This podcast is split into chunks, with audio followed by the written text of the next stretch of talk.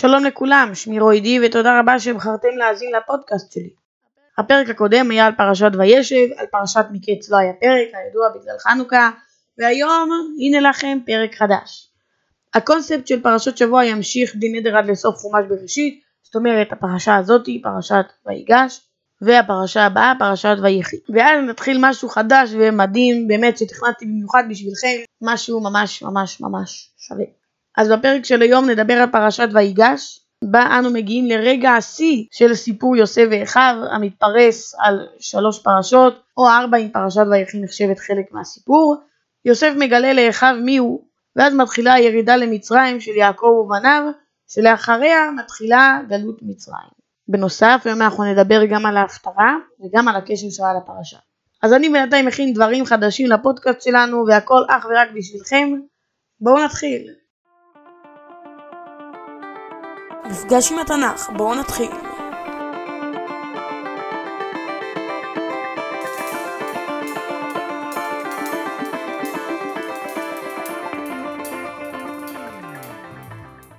טוב, אז בפרשת ויגש יש מעין סיכום של סיפור יוסף ואחיו. ממכירת יוסף עד הרגע שבנימין צריך להישאר עבד במצרים ויוסף מגלה לאחים שלו שהוא יוסף.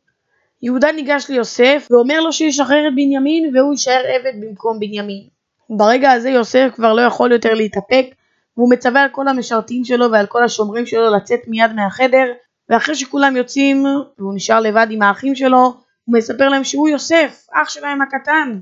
תדהמה אחזה באחים והם לא יכלו לענות לו מרוב הבושה שהם מכרו אותו לעבד והוא נהיה מלך. יוסף מרגיע את אחיו ואומר להם שהכל בסדר והכל היה תוכנית אלוקית אחת גדולה כן, כתוב, אתם חשבתם עליי רעה, אלוקים חשבה לטובה. זאת אומרת, את הרעה שאתם חשבתם לעשות לי, השם חשב אחרת והסב את זה לטובה.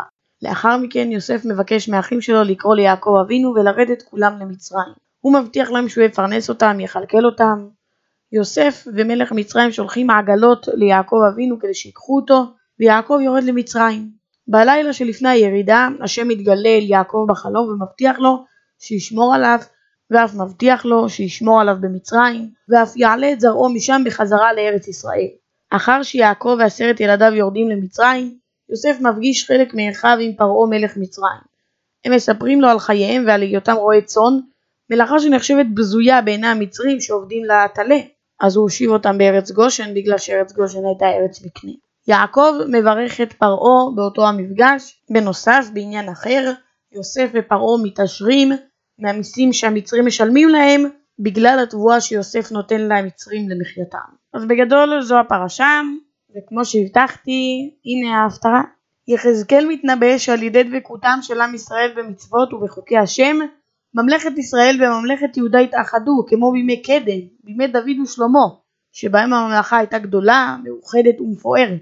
אחרי התיקון המצב הזה יישאר מתוקן לעד, שכן כתובה המילה לעולם, המוסבת על הישיבה בארץ, על שלטון בית דוד, על השלום שיהיה בעם ועל מקדש השם שיקום. בגלל שכל התנאים האלה יהיו לעד, לא יוכל להיווצר עוד מצב של פילוג ממלכות. בתוך הנבואה מוזכר גם שלגאולה שני תפקידים. האחד, הגאולה בפני עצמה, לגאול את עם ישראל. והשני, לקדש שם שמיים בין הגויים לאחר שנתחלל שם שמיים בחורבן בית המקדש.